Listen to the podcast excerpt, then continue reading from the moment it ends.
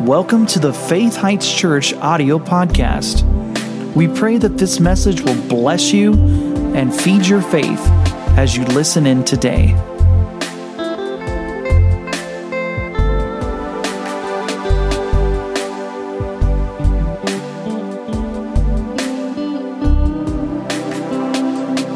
Let's move into this. So, Matthew chapter 9. And I know we've already done some praying, but I'm going to pray again because we need all the help we can get. Father, we just pray right now that as we go to your word, that you would open our eyes, supernaturally help us to see what we need to see. We don't just want to learn, we want to change. Bring us up, Lord. Answer questions today. Bring forth solutions to problems. Show us what we need to see. Equip us for future challenges. Comfort us through past challenges. Lord, whatever we need today, we know your word and your Holy Spirit is more than enough. So we say, teach us by your Spirit, open our eyes, and help us not just to hear your word, but to be doers of it. In Jesus' name, amen. In Matthew chapter 9, verse 1 and 2, let's read this. As Jesus entered into a ship and passed over, he came to his own city. And behold, check what out? Behold, what? They brought to him a man sick of the palsy. Now, for six or seven weeks now, we've been teaching a series entitled They Brought and He Healed. People brought hurting people to Jesus, and Jesus healed those people they brought. Notice, you know, we see this verse a lot of times and we jump right down to the healing, you know. Behold, Jesus healed a paralyzed man. Oh, it's so awesome. Behold, check this out, man. Jesus healed. Yeah, behold that, but what led up to it? Come on, put the scripture back on the screen. Behold what? Behold means check out. What does God want us to check out in this verse? Yes, that the man got healed, but also our part in Jesus being able to heal people. What's our part? They brought. They had enough faith to believe that Jesus had the power to set their friends free, and they got free. Oh, come on, church, do you see this? Behold what? See, we, we don't want to jump over the they brought part. Now, listen closely. G, the same healings, the same miracles happened in the church after Jesus ascended into heaven and floated up on clouds of glory and left the earth realm physically. But the same Holy Spirit that was on him came to the earth that healed all these people. And that same Holy Spirit and that same power is in his churches. Whether churches are releasing the power or not, or believing it's even there, it's there. The Lord did not shortchange the church. He gave us everything we need to deal with the sickness and the disease and the demon forces of our day. But if we're not using it, doesn't mean He didn't give it, just means we're not believing it. But I want you to see this. In the early church, they got this, they, the same healings and miracles were happening after Jesus left the earth that happened when Jesus was physically on the earth. Do you know why? Because he came back to us in the Holy Spirit so we could do the works He did, get the people healed, get the people delivered, that He got healed when He was on the earth. So, really, where's Jesus today? Well, He calls the church the body of Christ. What should we call the church? what He calls the church. So, I, I just figured if you can find His body, you could probably find Him. right? We're the body of Christ. And we need to believe it. We need to believe it so strong that we're bringing people to this body of Christ so they can get the same things people got when they were brought to Jesus 2,000 years ago. But it's not going to work if we just believe we're people. You know, just worms saved by grace, just trying to make it. I'm just an old sinner. Believe you are who Jesus said you are. It'll actually help you live better. Believe you are who Jesus said you are. He said, check this out. They brought now go back to the verse. Let's, let's read a couple more times. They who's they? Say they is us. They is, us. They is me. okay. They brought to him, they had enough faith in the fact that Jesus was who he said he was to actually bring people to him, believing they were going to get something. They brought to him a man sick of the palsy, paralyzed, lying on a bed, and Jesus, seeing whose faith? Not just the sick man's faith, the ones who brought him. Do you see? This is how we get miracles and how we get power out of the Lord when nobody else is. You believe there's power in Him, and you believe people are going to get delivered. Their faith. He saw their faith, and He said to the sick of the palsy, Son, be of good cheer, your sins are forgiven you. The next verse says, Rise, take up your bed, and walk. The man's totally healed. Isn't that awesome? Well, bringing is believing. right? I mean, faith without works is dead. We know that, right? Faith in your heart locked away. Even the devils believe and tremble, and they're never going to get saved. Faith without action is dead. This was an action of faith that got somebody healed. The man believed that was sick, and those that brought him believed, and the power of God raised up a paralyzed man. And Jesus is telling us all through the scriptures that the same things can happen in local churches.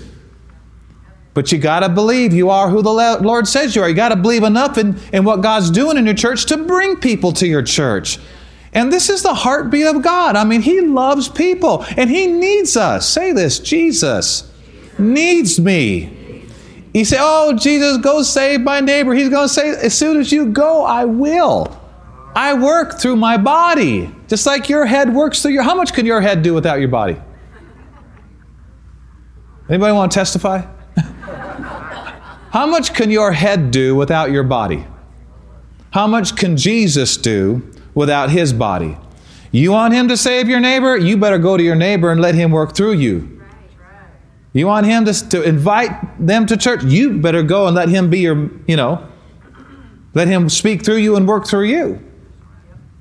Last week, we said something kind of startling. I thought it was kind of interesting, but the Lord really quickened to me that this really needed to be spoken. My life, your life, all of our lives. When do I want my liver to stop working in my body? Can I ask you, who, who, when do you want your liver to stop working? Not yet, right? Not yet. When do you want your hand to go paralyzed? When do you want it to not move anymore? Preferably when you leave the earth, right? When do you think Jesus wants his hand to stop working? his feet to stop working. We never retire from our position in the body of Christ or in the church.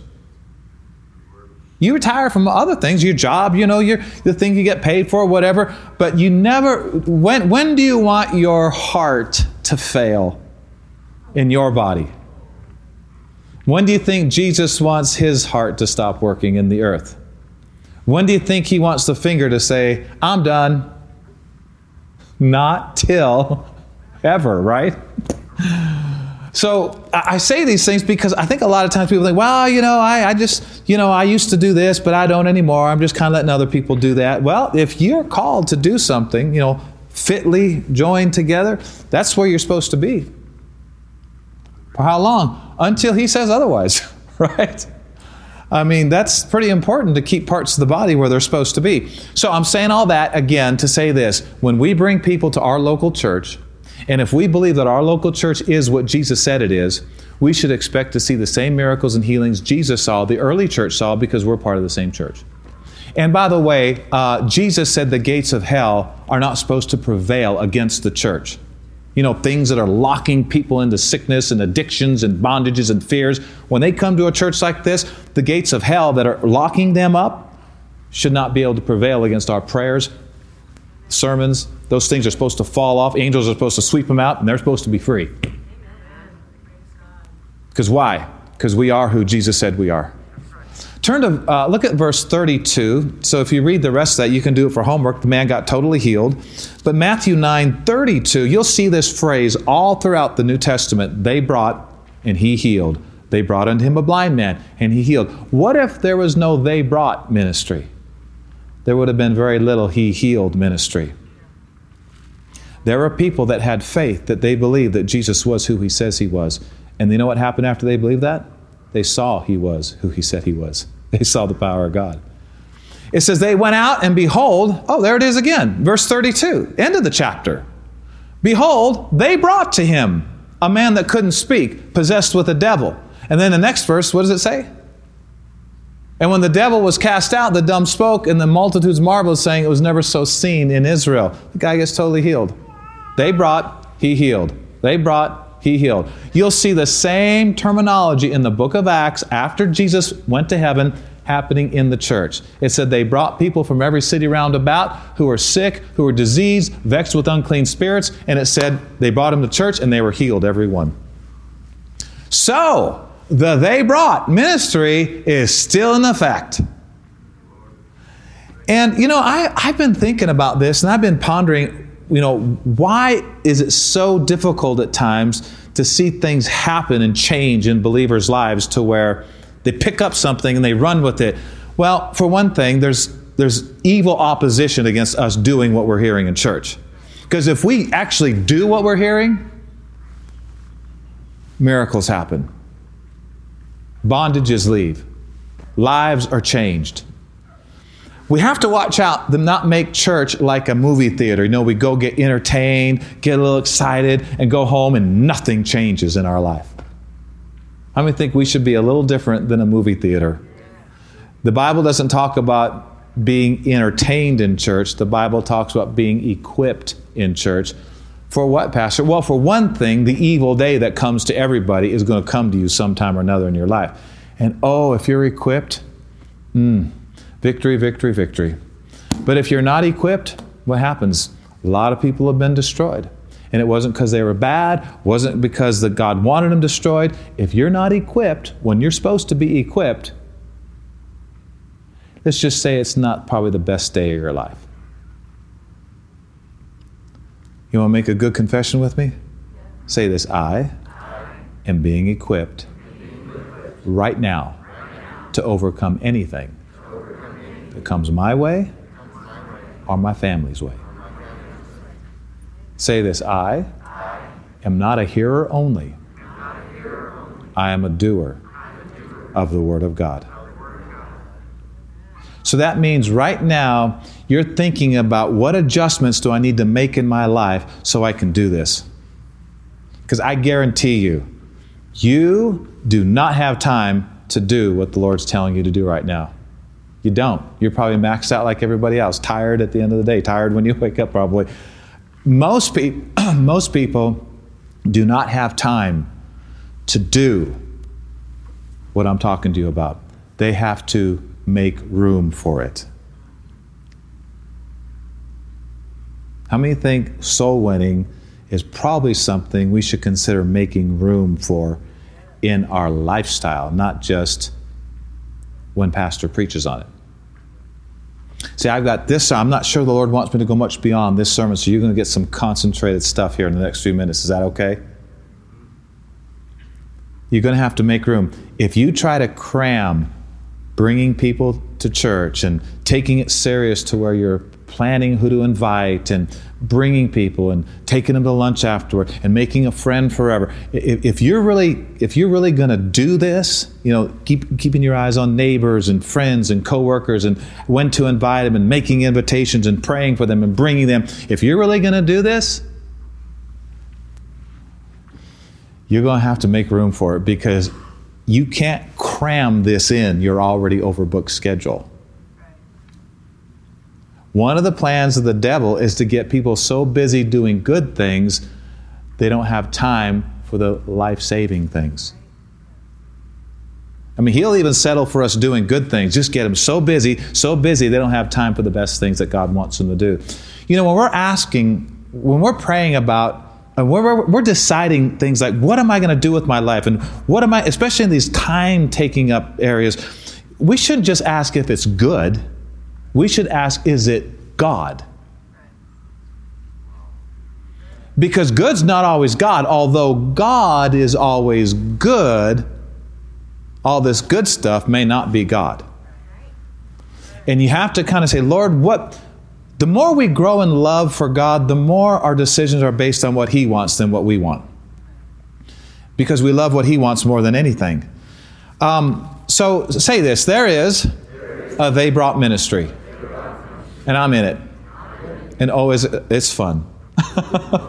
but don't try to cram it into your already overbooked schedule. Look at your schedule and ask yourself, all these things that are taking up all my time, which ones do I know that I know that I know that I know the Lord told me to do? Might get a little thin. Did you know you could serve the Lord the way you want to? Or you could serve the Lord the way He wants you to? huh? Here's a scripture. Think about this. It said, King David served his generation, comma, by the will of God. Very important part of that verse. By the will of God. We got people all over doing things for the Lord, but it's not what the Lord wanted them to do. How does that work? Well, number one, it's going to be an uphill climb because the only thing that's fully blessed is what He wants. You can't make what you want God's will for your life. You understand what I'm saying? You can't go, wow, this is amazing. I want this. This is so cool. There's nothing wrong with this. It's great. It's profitable. God, I'd like this to be your will. God's going to go, oh, you know, I think I will change my will. You're smarter than me. Deal. He's going to go, uh, sorry, uh, you can't improve on my will for your life. It's already the best. And then people start their own plans and say, oh, God, bless these plans. And God says, Why don't you find out for me what my plan is for your life? It's already blessed. Now, you know, God will bless something as far as He can, but I don't want far as He can blessings. I want the full blessing. You guys want the full blessing? Let me tell you one thing His full blessing is on, and that is bringing people to Him.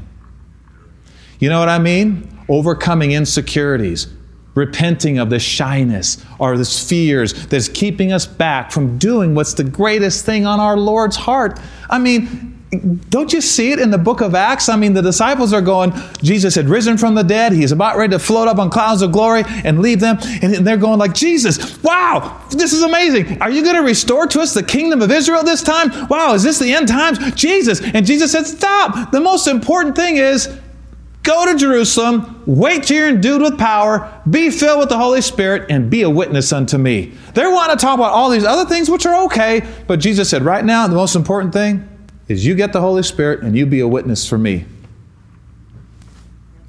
He, Jesus was really big on teaching, be filled with the Holy Spirit so you could even do what God wants you to do.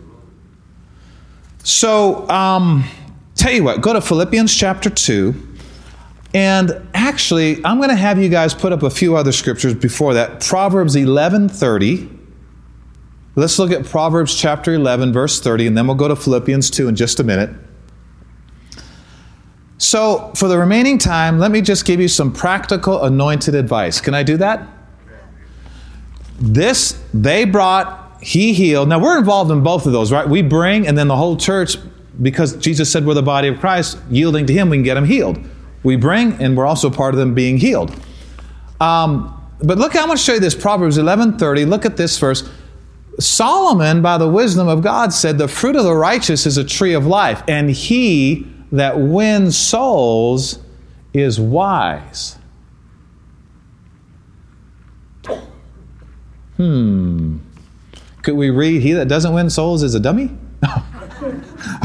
I'm sorry. no, really. I mean, how, what kind of opportunity do we have right now that we don't have when we go to heaven? When you go to heaven, you cannot reach your neighbor anymore. You can't get to them, and they can't get to you. Unless they get born again, you'll never see them again. He that wins souls is what? Come on, this will help you remember. Say this. He that wins souls is not a dummy. Because he that wins souls realizes the most important thing in life is helping people get to heaven helping people come into the family of God. Actually, it's even more important than you personally going to heaven. Come on, what could be more important than you going to heaven? Bringing someone with you. I mean, think that would be pretty cool? I know now why there's tears in heaven because there's going to be some people in heaven crying because they didn't put forth more effort in winning their neighbors to the Lord so they could see and experience the glory of God. Then the Lord said He'll wipe away those tears from their eyes and But I thought, tears in heaven, why? I have a feeling when we really get there, we're going to hit ourselves if we didn't do everything in our power to bring as many people with us as we could. Just, just seeing, we're going to start crying if, if we know we just, why didn't I take that more serious? I can't believe I was so selfish. I can't believe I didn't go out of my way, overcome fear. I can't believe I didn't reach out more. So, just for the last few minutes, let's talk about making room for bringing people to Jesus because it's not going to fit in your already overbooked schedule. So, what's the, what's the answer? Don't bring people to Jesus or adjust our already overbooked schedule? I mean, that's a good answer. See, people think serving God is stressful because they try to cram serving God in their already overbooked schedule. Going to church, praying, reading their Bible, going to a prayer meeting now and then, witnessing, visiting the sick living the Christian life. The reason a lot of people serving in the church, helping on the helps team. The reason a lot of people think that stress, they, they interpret that as serving God is stressful. And then when they get stressed, they stop serving God thinking that's the answer. And then they wonder why there's still something missing in their life. You can have everything in the world. If you're not doing what the Lord wants you to do, there is a dissatisfaction. You cannot satisfy any other way except doing what God wants you to do. And it's one of the reasons there are some people on this planet that are 10,000 times happier than a person who lives in a 40,000 square foot home and they've only got a 1,000 square foot trailer is because that person's in the will of God and the people with all the money are still in depression because they're not doing what God cut them out to do. How many more su- suicides of celebrities do we need to know to realize? right? I mean, Jim Carrey even got it. He said, he said, I hope everybody becomes a multimillionaire in their life so they can find out that's not going to bring them satisfaction. That's not going to make them happy. I mean, if Jim Carrey gets it, come on. and Jim, if you're watching, I hope you're laughing. Quote Jim Carrey in church. That's different. So, he that wins souls is what? So this means you're tapping into something a lot of people don't see. What is true wisdom? Realizing what life's all about. You know, our careers and our jobs, all they should be is giving us ability to be a greater influence for Jesus. Don't get sidetracked in this the jobs outside of our church, the, the projects we got going, the investments we got going, that should all be supporting the core of your life, which is I'm a witness for Jesus and I want to bring people to Him more than anything, whether it comes to support of your local church, whether it comes to one on one, developing your own ministry, whatever it would be, everything in our life should be centered around we're here to be a witness for the Lord. That's when you're really happy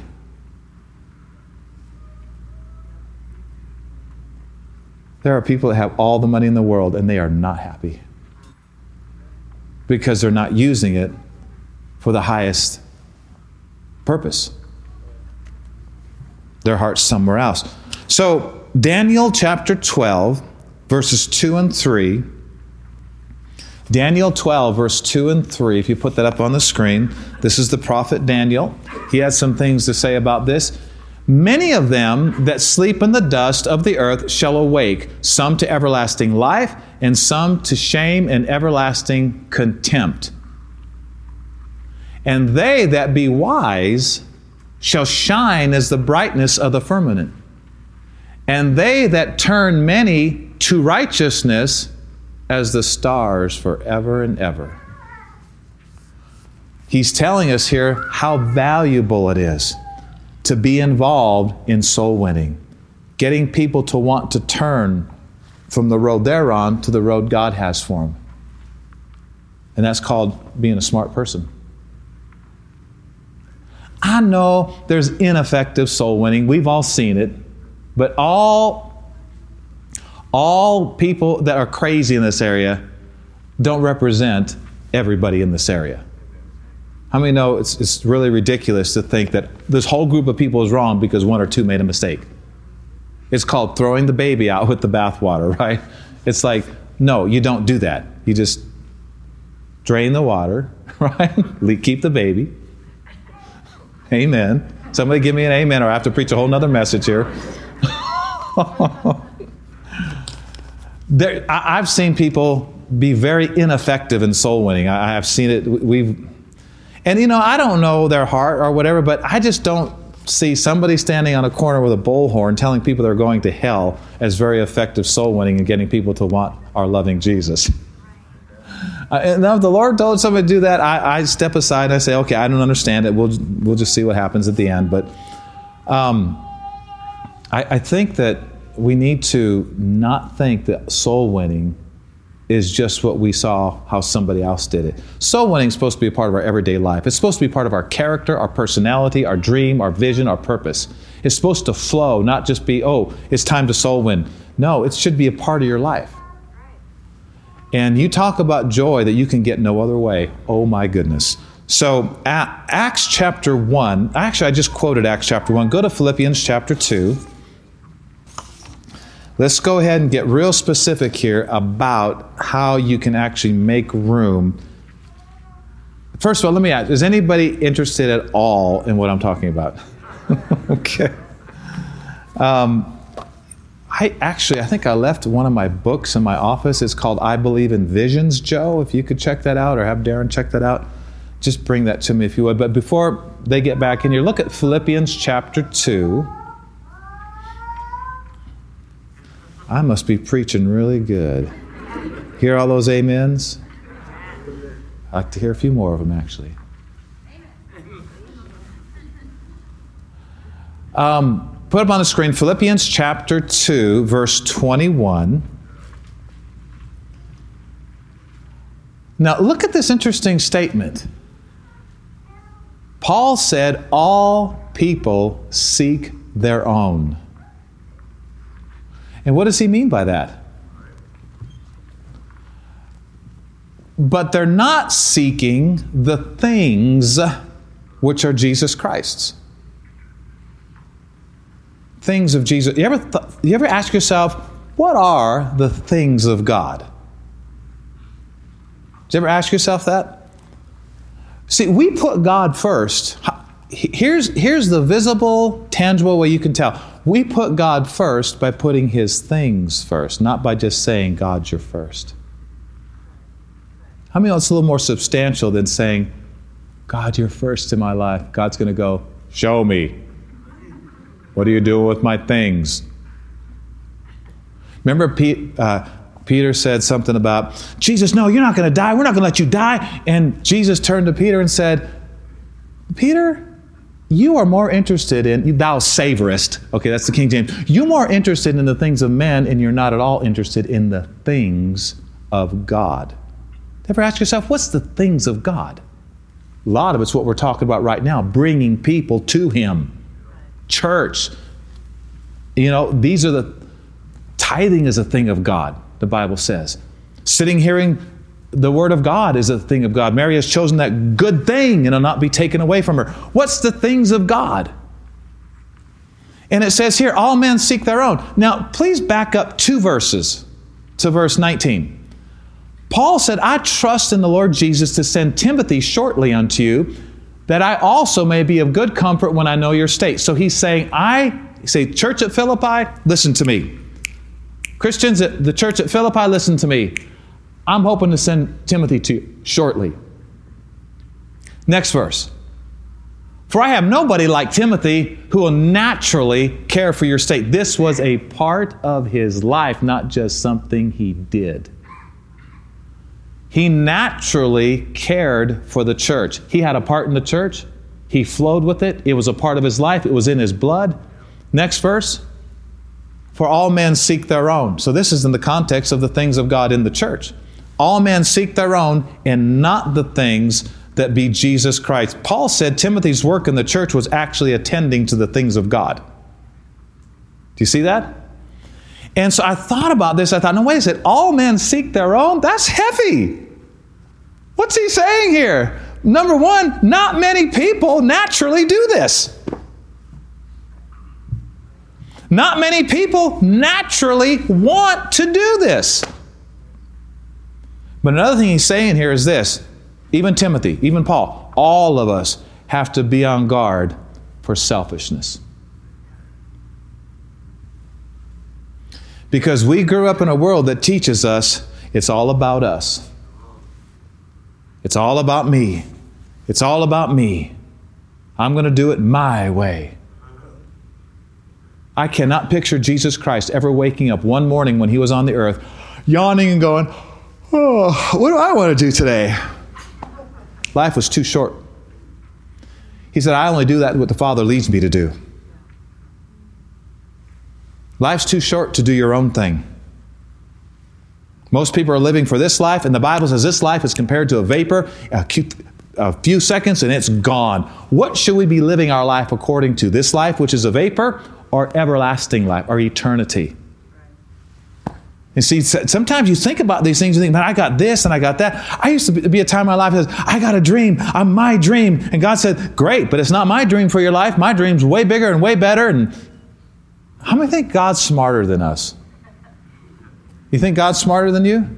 Then I would say, let's don't just decide what we're going to do in life. Let's discover what He's already got for our life. Step into that, flow with that, and oh my goodness, our little pea brain dreams are down the drain. Right? I mean, His plan for our life is so much greater than our own plan. Um, I'm going to read you something in this book in just a minute, but I want you to go to, well, read the scripture one more time, verse 21. Uh, it's just, to me, it's astounding. All men seek their own and not the things which are Jesus Christ. So, are you open to the thought that maybe the things of Jesus could be a little more attended to? And in order for it to work right and to not think that serving God is stressful, we might have to look at our daily agendas and our daily schedule and our weekly schedule of the things we do on a regular and say, you know what? I don't think this is, import- is as important as this. Part, part of making room for it is looking at your weekly schedule and putting in 15 minutes to a half hour whatever. I'm going to sit down with my they brought he healed notebook and i'm going to i'm going to go over the names of the people that i'm going to invite to church and i'm going to pray for them accordingly. I'm going to go over the names of the people that i've already invited to church that haven't showed up yet and i'm going to pray for them accordingly. And i'm going to go over the name of the people that i have invited and brought and they're in the church today and pray for them accordingly. To stay hooked to stay linked Hey, relax, you know. I mean, we think we have to just be like this when we're serving the Lord. Get you a cup of lemonade. Kick back on your porch swing. Get your book out and just look in the sky and then look at the names in your book and just start praying for them and add new names as new names come to you. Start there. That's called making room for soul winning. Because soul winning won't fit in your heart. You don't have enough time to win souls. I don't have enough time to win souls. I'm going to have to make time to do it. Because I'm telling the world around us right now, all the technological j- stuff that's happening and, and the devil, I am telling you, you are probably over busy right now. I mean, just because you can do it doesn't mean you should do it. Just because it's good doesn't mean you should do it either. Got to ask, is it God? Not just is it good? Make time for it. Make time. We, we got the notebooks. How many of you got your notebook and pen already? And if you don't, and if you don't want a notebook and pen, start up something on your computer. Just have a, ch- a part of your life that says, "This is me focusing on they brought, he healed, bringing people and doing my part in the church." Whether it's on a service team or something else that's not on a service team. Uh, so let me read you in this book here. Let's see if I marked it. So I wanted to read you this just in closing to just get you stirred up and hopefully, you know, we, we do something with this message, even if it's just a little something, and, and grow from there. Um, in the book of Acts, after Jesus left the earth and the church had started, Peter, which was just a man just like us, you know, he made a lot of mistakes, but the Lord used him mightily still. He was up on a housetop one time praying and he fell into a trance. And he saw in a vision a big sheet let down from heaven with all kinds of animals in it. And he, there's a vision that the Lord is trying to get to him that the Gentiles were also going to come into the kingdom of God. So don't call unclean what God said he's cleansed. And I just want to say he had a vision. He fell into a trance and had a vision. Paul the Apostle, man just like us, but before he was a Christian, he was the worst sinner of all, but got saved, wrote two thirds in the New Testament, had visions and uh, dreams of the Lord, had, had visions.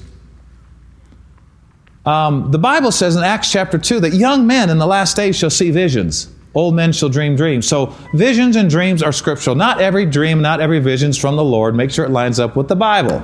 Some of it's just probably the pepperoni pizza the night before. But, but Kenneth Hagin is in heaven now. He's my spiritual father, and probably a lot of yours as well. In his book, I Believe in Visions, he had, he's explaining one of the visions he had of the Lord while he was on the earth. And he said he was praying in a church service, kind of like this. They were all in a prayer meeting. Everybody was praying. He was kneeling on the platform and praying. And he said, As I was praying, I heard these words Come up here. The voice said it again Come up here. He said, Then I looked and I saw Jesus standing about where the top of the tent would be. And I looked up again, and the tent had disappeared. The folding chairs had disappeared. Every tent pole had disappeared. The pulpit disappeared and God permitted me to see into the spirit realm. Jesus was standing there, and I stood in his presence. He was holding a, a crown in his hands. The crown was so extraordinarily beautiful that human language cannot begin to describe it. Jesus said, quote, This is a soul winner's crown. My people are so careless and indifferent. This crown is for every one of my children. I speak and say, Go, speak to this one, pray for that one. But my people are too busy. They put it off. Souls are lost because they will not obey me. Now, the Bible talks about Paul said, I have fought a good fight. I've finished the, my course. I've kept the faith. Therefore, there's laid up for me a crown, which the righteous judge shall give me at that day. James says, Blessed is the man that endures temptation. When he's tried, he'll receive the crown of life, which the Lord promised to them that love him. Crowns are talked about. Actually, we just read the book of Revelation where it said the 24 elders around the throne of God, you know, where lightnings and thunderings are proceeding out of, a rainbow around the throne like an emerald. He that sat on the throne looks like a jasper stone. Talking about what the throne of God looks like, the center of the universe. And it says the four and twenty elders fell down on their face when Jesus was revealed as a lamb that was slain, getting ready to open a book that no one could open but Jesus himself. It was sealed, it couldn't be opened. It said all these elders cast their crowns at the feet of Jesus.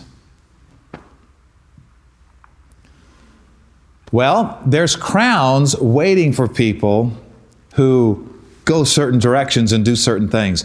And he also said, so let me just say this again. He said it was a soul winner's crown. Then the next uh, paragraph it says, Jesus, when he said that, I wept. I knelt down and repented of all my failures. Then Jesus said to me again, Come up here again. It seemed as if I went with him through the air until we came to a beautiful city. We did not actually go into the city, but we beheld it at close range as one might go up on a mountain to look down on a city in the valley. Its beauty was beyond words. Jesus said that people selfishly say they're ready for heaven. They talk about their mansions and the glories of heaven, while many around them live in darkness and hopelessness. Jesus said I should share my hope with them and invite them to come to heaven with me. So, really, you could probably translate the whole title of this message Pulling People Out of Hopelessness. And sometimes we have to say, Holy Spirit, give me a flashback, what it's like to be hopeless, because I've been free for so long I forgot. Let some compassion stir up on the inside of you and get out there, overcome fear, and talk to your neighbors. One of the best things you can do to people around you, you know, be, be, number one, be more aware that there's a lot of people around you every day. And just just when uh, look for an open door or if one's starting to open, nudge it open and just say people, how are you doing during this time? All the stuff that's going on. I mean, that's a good conversation starter. How are you doing? I'm actually interested in you. How are you doing? Are you all right? And of course, the conversation will probably get around to, well, what do you do for a living? You know, I, I would probably say, even before I was a pastor, I'd probably say, well, number one, I serve in my church. It's, it's the greatest thing in my life. Number two, I have this business out here. I, I do, out, you know, business. I do this. But I'd want them to know, in reality, the greatest thing in my life is my position in the church. And I did that even before I was a pastor, when I had a painting business. Not Michelangelo, but, you know, walls and ceilings. And then, I don't know why, I, this just comes out of me. I tell people all the time when Carla and I go out to eat or whatever, I just find myself saying, you know what? You would love our church. I don't have to try to say it. I said, you would love our church. I mean, you all are here. You obviously like it. Right? Why don't we bring people? Let's just do it. Let's just show fear who's boss. You can't talk to them. They're going to reject you. You can't say that. You're going to flub up. You're not a speaker, blah, blah, blah, blah, blah. Just say, you don't fear. I'm going to show you who's boss. And it ain't you. And shyness is fear. Nervousness is fear. They're just milder forms of it. Sometimes you just got to say, Fear, get out of here. I'm going to talk to my neighbors. I'm going to make my own invitations and invite them to church. Or to lemonade at my house and then eventually to church. Sometimes you have to make friends before you can even invite them to church, or they'll feel like a project. And you don't want that. But we're talking about bringing people to heaven with us. So, on your way out, in closing, on your way out, if you haven't got your book yet, the black and yellow book that says they brought, he healed, and the pen that says they brought, he healed, this is for you to, to log the people's names, to pray over them, the ones you've invited, the ones you're going to invite, the ones that have already come. Because once you make a friend like that, it's a friend forever. And we just encourage you. Follow. This will help you get healed quickly, guys. The only scripture in the Bible that talks about health springing forth speedily is when we're helping people like we're talking about today. So, really, Another prayer may not be what you need. It may be just acting like you got the victory. God heard your past prayer and get out there and bring other people to victory. Let's stand up. If you're watching by online and you don't have one of those books, if we have some left, call the church. We'll see if we can get you one. But whether it's a book that you're receiving today or a log on your own computer, because a lot of people just do everything on their computer or phones now,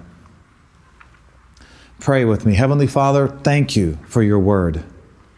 Thank you for helping us to see what you want us to see.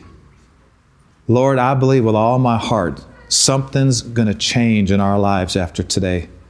And we're going to make room for what's closest to your heart, and that is people. And Father, we know that you wouldn't tell us to do something that we couldn't do. And I heard the Spirit of God say these words situations and problems in your life that are holding you back and holding you down. Those things have to be fixed when you're doing the will of God.